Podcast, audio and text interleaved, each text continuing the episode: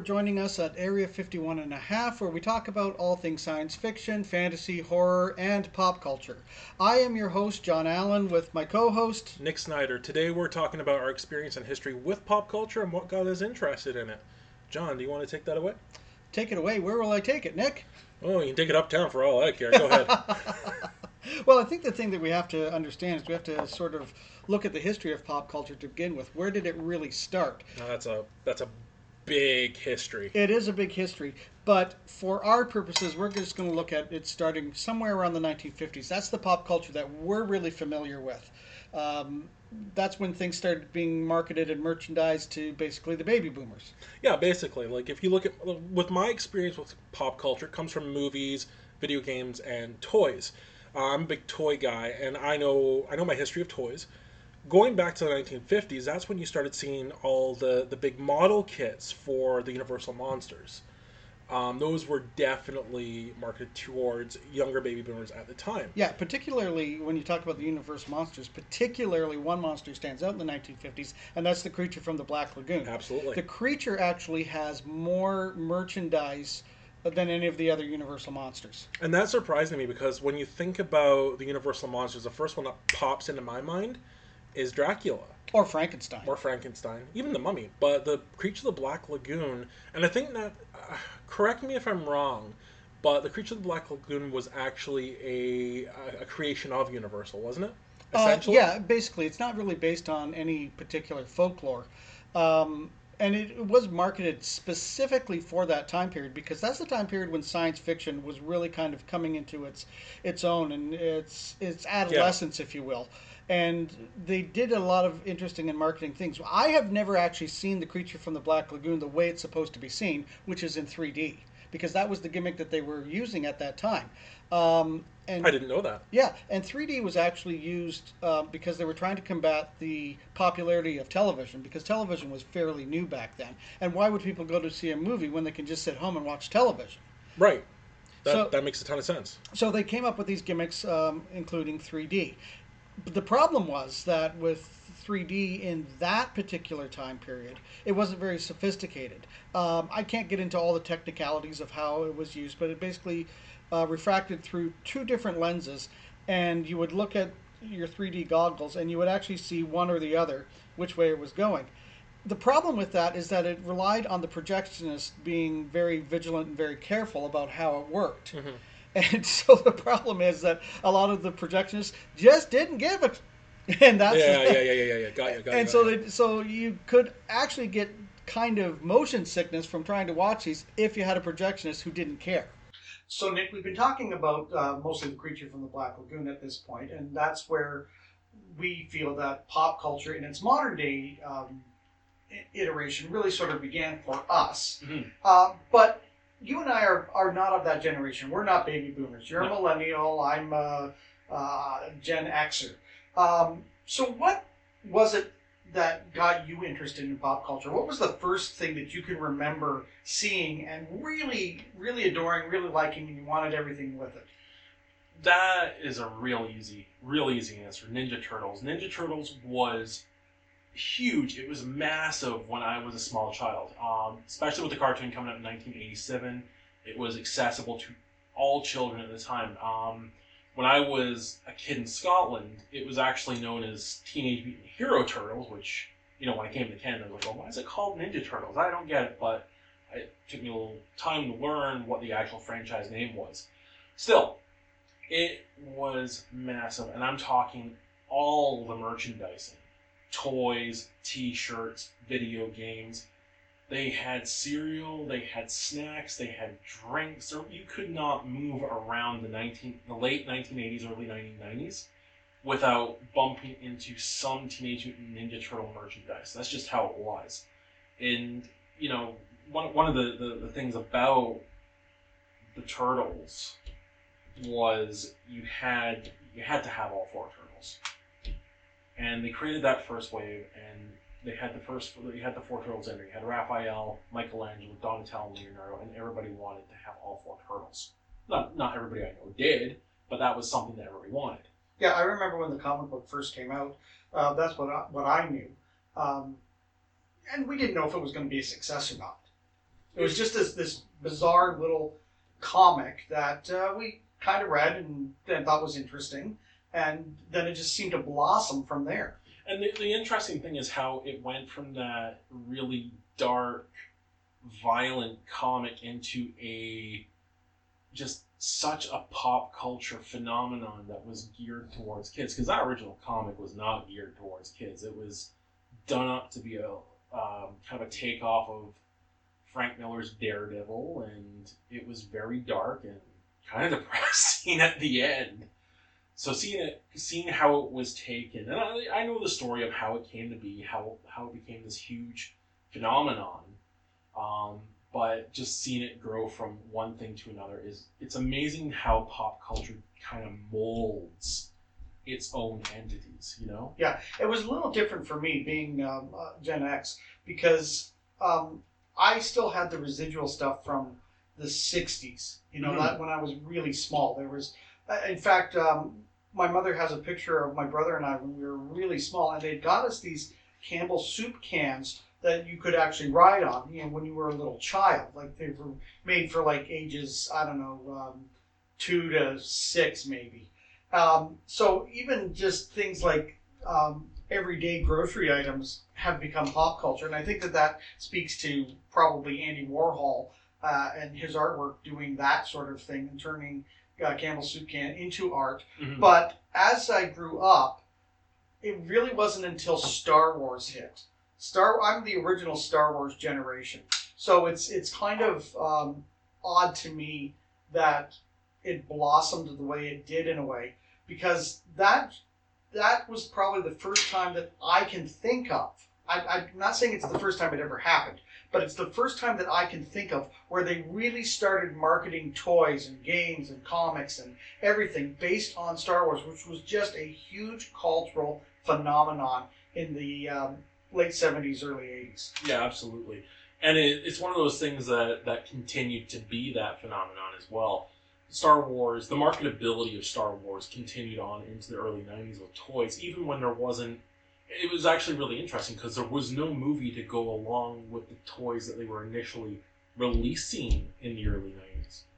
The, they just they re-released no not re-released they made whole new molds for all the Star Wars char- Star Wars characters Luke, Leia, Han, Darth Vader, R2D2, C3PO. All these guys are part of the first wave. All new molds. Nothing to go along with it, but they sold like hell. Yeah, They and were- there's a huge market now for all that vintage stuff. Okay, Nick, now you mentioned the Teenage Mutant Ninja Turtles. What other fandoms, what other pop culture things do you like that speaks to you? Well, obviously there's Transformers. Anyone who knows me kno- knows I love Transformers. Ghostbusters, of course, Star Wars, Star Trek, wrestling, comic books, uh, Power Rangers. Um, growing up in the '90s, you could not be a kid and not love Power Rangers. Right. Now, as I've looked around, I've noticed that there's certain things that you have collected. Mhm. Um, I see Doctor Who, I see the Transformers, I see wrestling, I see superheroes. I don't see a whole lot of Star Trek. Now, you mentioned Star Trek, so what is it about Star Trek that you're not really collecting the things for? Like, is, is it more of a nostalgia thing for you? Is it, is it what is it about Star Trek that you like? Because that's a bit of a surprise to me. The thing with Star Trek is one it is very personal for me. I watch it for comfort. I absolutely love it, love the characters. But another thing, a lot of the merchandise that is available doesn't really interest me. I have a few ship models, but that's about it. Really, that's what it comes down to. The merchandise just doesn't doesn't get it for me. Yeah. Now, when you mentioned Star Trek, are you talking about the next generation? Are you talking about the original show? What what iteration of Star Trek are you really talking about here? Well, and again, being a '90s kid, I grew up with the Next Generation. I grew up with uh, with Deep Space Nine and Voyager. Like those are the that's the Star Trek I watch. That's the Star Trek I love. I don't have any hate for the original series. It's just not really my jam. The original animated series not really my jam. But even the new stuff that's coming out, I love the new stuff. Uh, especially Discovery, obviously, because that's the new live action one. I love Lower Decks. Like this is this is great TV, especially for Star Trek. So, John, what are the pop culture franchises, the series that you grew up with that influenced you and what did you really enjoy? What did you take away from it? That's a really difficult question for me to answer because growing up as a child, I was growing up on a lot of 60s reruns. Um, because the stuff that was on TV in the 70s was usually like I, I had Saturday morning cartoons. That's something that I don't think your generation No, we, really we had. did. We did. We did have Saturday. No, but not to the same extent. Yeah, yes, I understand you had them, but it wasn't to the same extent that, that we had them. I mean, it was like it ran from early in the morning till like one o'clock. There wasn't any live action things. Like one of the ones that I remember being on in the '90s was Popular Mechanics for Kids. There was nothing like that. It Yeah. was just like straight on cartoons, or it was Sid and Marty Krofft. You know, with um, uh, like uh, Sigmund the Sea Monster and HR Pufnstuf, and and that's still left over from the '60s. So when I was a child, I was seeing a lot of leftover 1960s programming. Um, so for me, things really started kicking off when Star Wars came out. That's Right. the first thing that I remember as a child because I was about eight years old.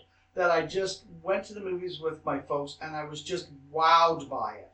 And I wanted every toy I could possibly get for Christmas and birthdays to play with, to re uh, restage all of the great battles and all of the great lightsaber duels and just this heroic uh, idea that I had. You know, that uh, I had a princess, I had a knight, I had all these things that were, were just fantastic uh, for me to, to watch and to play with. And then because of Star Wars, other fantasy films started coming out as well. Um, you had Clash of the Titans, which was the I think the last Ray Harryhausen um, special effects movie that he had done, and there was a whole toy line for that. And there was a toy. Oh, I didn't know that. yeah, oh yeah. You get Pegasus, and you could get Ferry Boatman uh, go across the River Styx. Um, you know, the, the, and they had uh, tie-ins with cereal too, because you used to get prizes in the cereal. So Oh wow. you know, like you could get little cards that would pop out, and there'd be Andromeda, and Mhm. all, you know all of the characters from there. So uh, you know, growing up it was just kind of a mishmash. So when I get a question like this, I have to really think back more or less. What are the things that came out as I was growing up? Right. You know, so I am a big horror guy hmm and I like horror from the early days.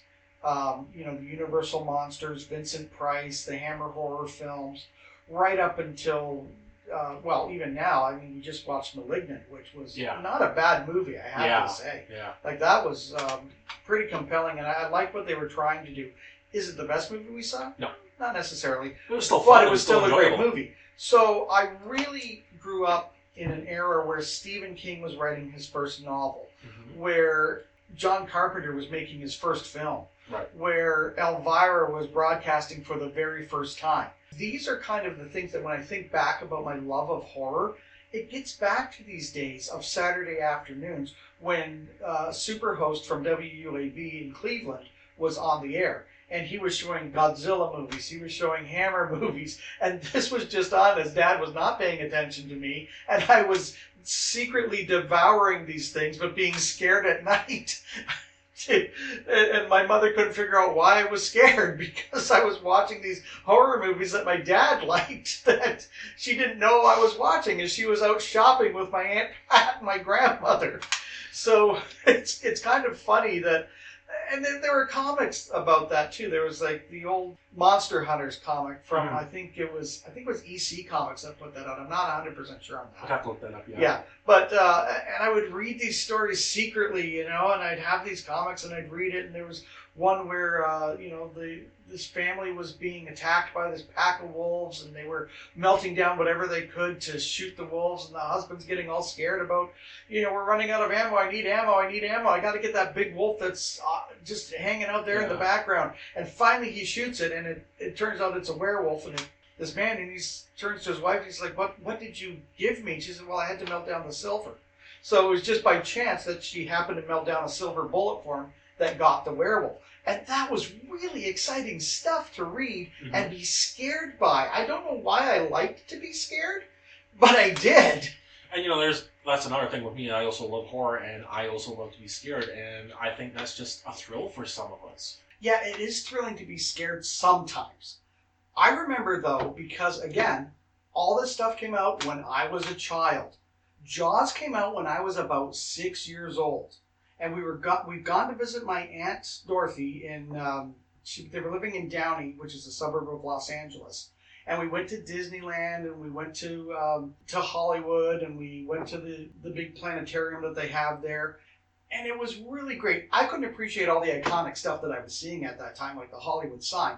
But do you think they could get me to Universal Studios? Oh hell no! I was not going to go where Jaws lived. I, I, don't was blame you for that. I was so scared of that that my cousin's uh, grandparents on their father's side actually took me to a pool party instead because there was no way I was going to go anywhere near where Jaws was. And as somebody who is ridiculously afraid of sharks, I can't say that I blame you. But the funny thing is, is that gave me a fear of sharks for the longest time. I was in my bachelor apartment that my grandmother owned before I actually saw Jaws. I was in my late 20s before I actually watched it. And I had been working on overcoming my fear of sharks.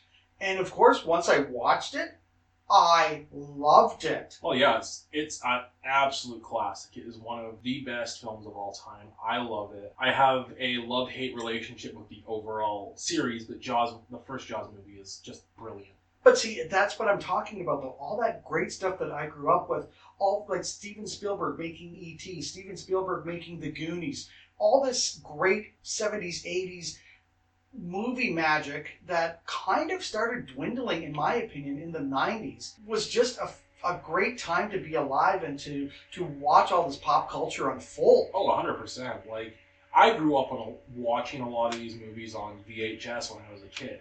I loved Goonies. I loved Gremlins. I mean, these movies were absolutely spectacular to watch. And when you're a kid watching this stuff, man, it felt real.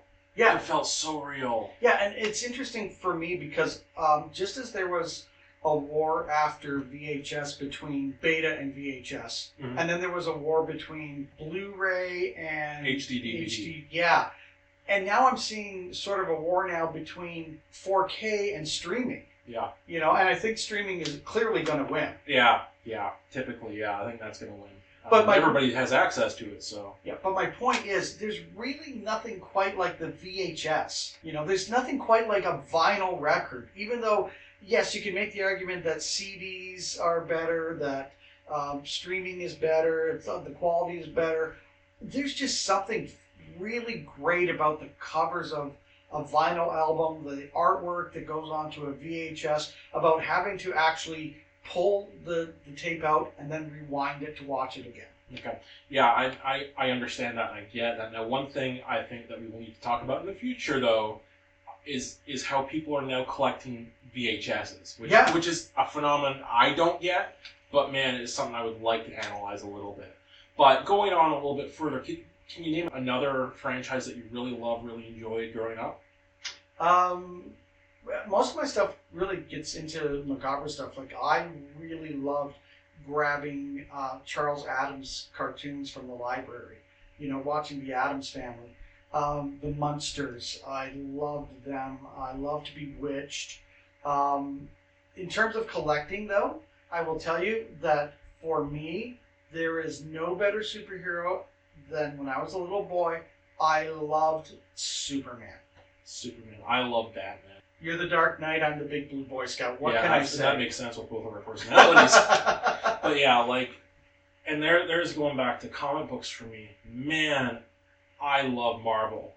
Marvel overall is my favorite comic book company, but my favorite comic book character is Batman.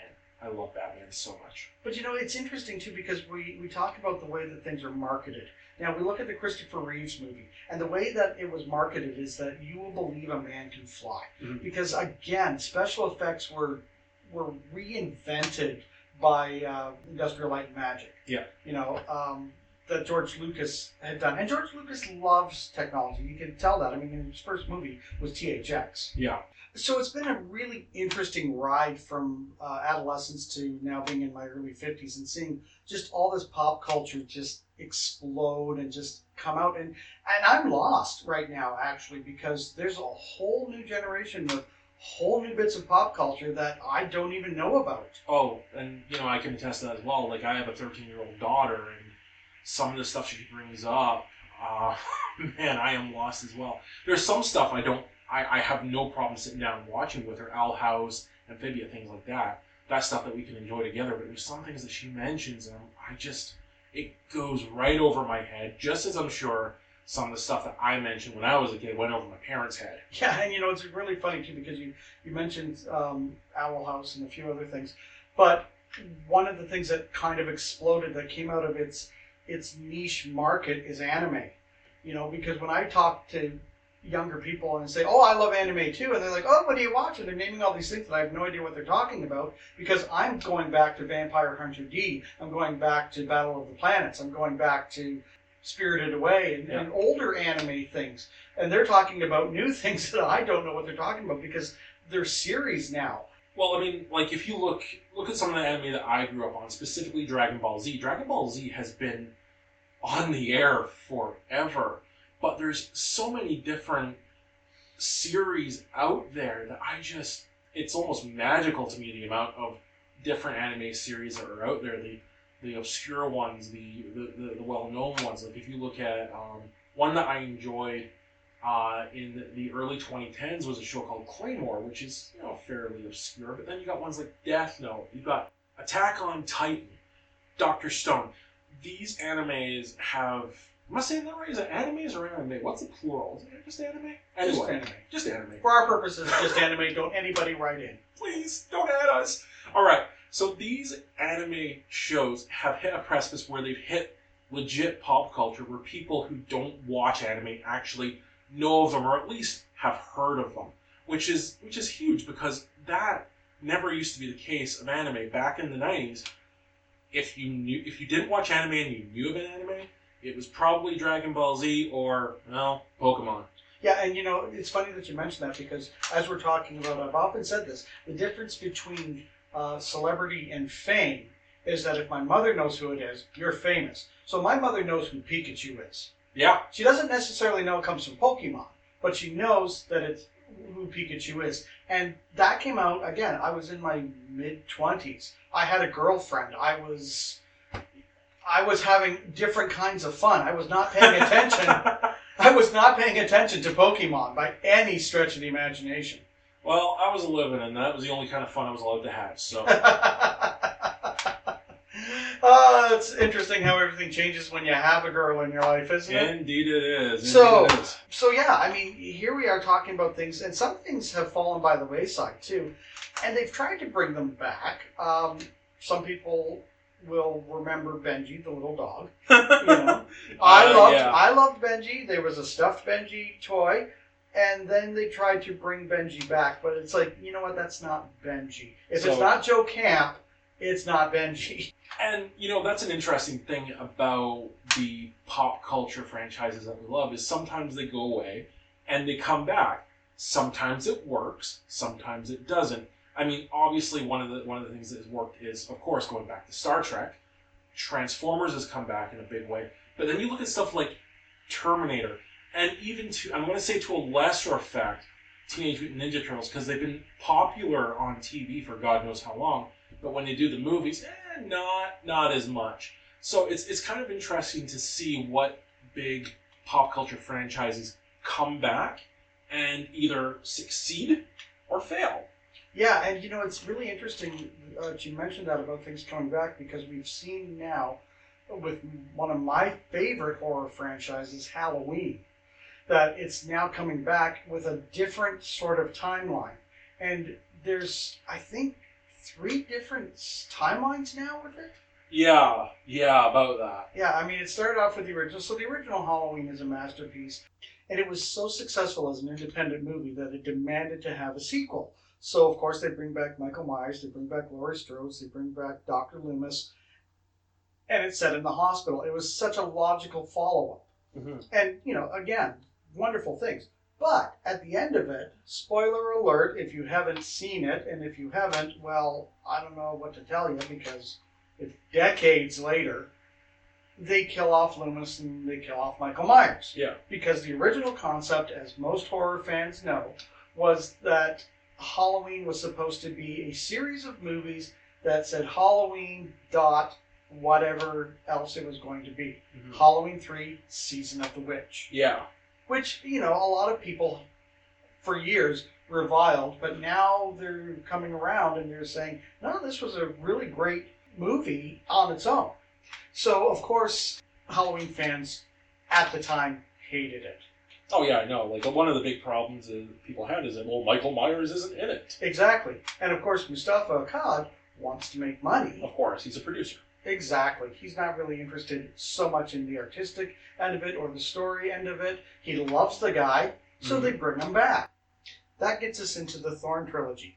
And then, uh, after Donald Pleasence passes away, Yeah. John Carpenter and Jamie Lee Curtis get together and they decide that they're going to do Halloween Age 20, Mm-hmm. which is going to take its jumping off point from after Halloween 2. Yeah, essentially, yeah. Yeah, so that wipes out Jamie Lloyd altogether. And then Jamie Lee Curtis decides that, okay, if you want to continue on with the Halloween movies, you're going to do it without me. Mhm. So they kill her off in the Halloween Resurrection. Spoiler. But now we're left without uh, Michael Myers. We're left without Right. Halloween. And then Rob Zombie comes along and says, hey, I want to do Halloween. I want to redo it. John Carpenter holds out his hand and a check falls in it. That's a direct quote from him. Of course it is. So, uh, Rob Zombie does his vision of Halloween, which you either love or you hate, and I'm not going to get into why or no why in not. between. I know. He does Halloween 2. It's a beautiful movie to look at, not such a great story, Yeah. and it looks like Halloween's done. Mm-hmm. Along comes 2018, and a new Halloween trilogy is out there for us to devour. Yeah. And it was a great film. I Mhm. really enjoyed it. Oh, it was fantastic. Yeah, pandemic comes along, and here we are just waiting now for Halloween Kills to be released. And I have to tell you, Nick, I have done my damnedest not to see any trailers.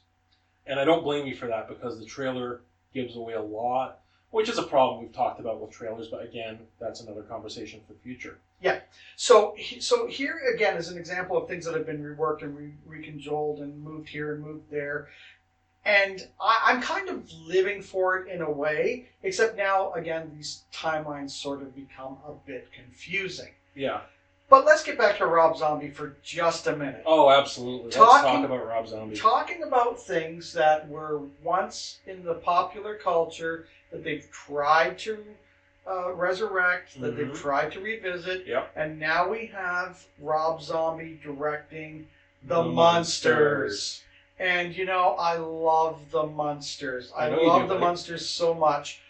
And I know that there's a lot of people who are concerned because there's all these different camps that people put themselves in. Mm-hmm. Nothing beats the original. It's got to be Yvonne De Carlo. It's got to be Fred Gwynne. It's got to be Al Lewis. It's got to be uh, Pat Priest or, or Butch Patrick. And it's like, you know, it doesn't have to necessarily be that. As an actor, I have done things myself Mm-hmm. uh, that other actors have done. I've done a stage version of Harvey, Right. you know, and famously done by Jimmy Stewart. I'm not Jimmy Stewart, and that doesn't mean that our production was was bad.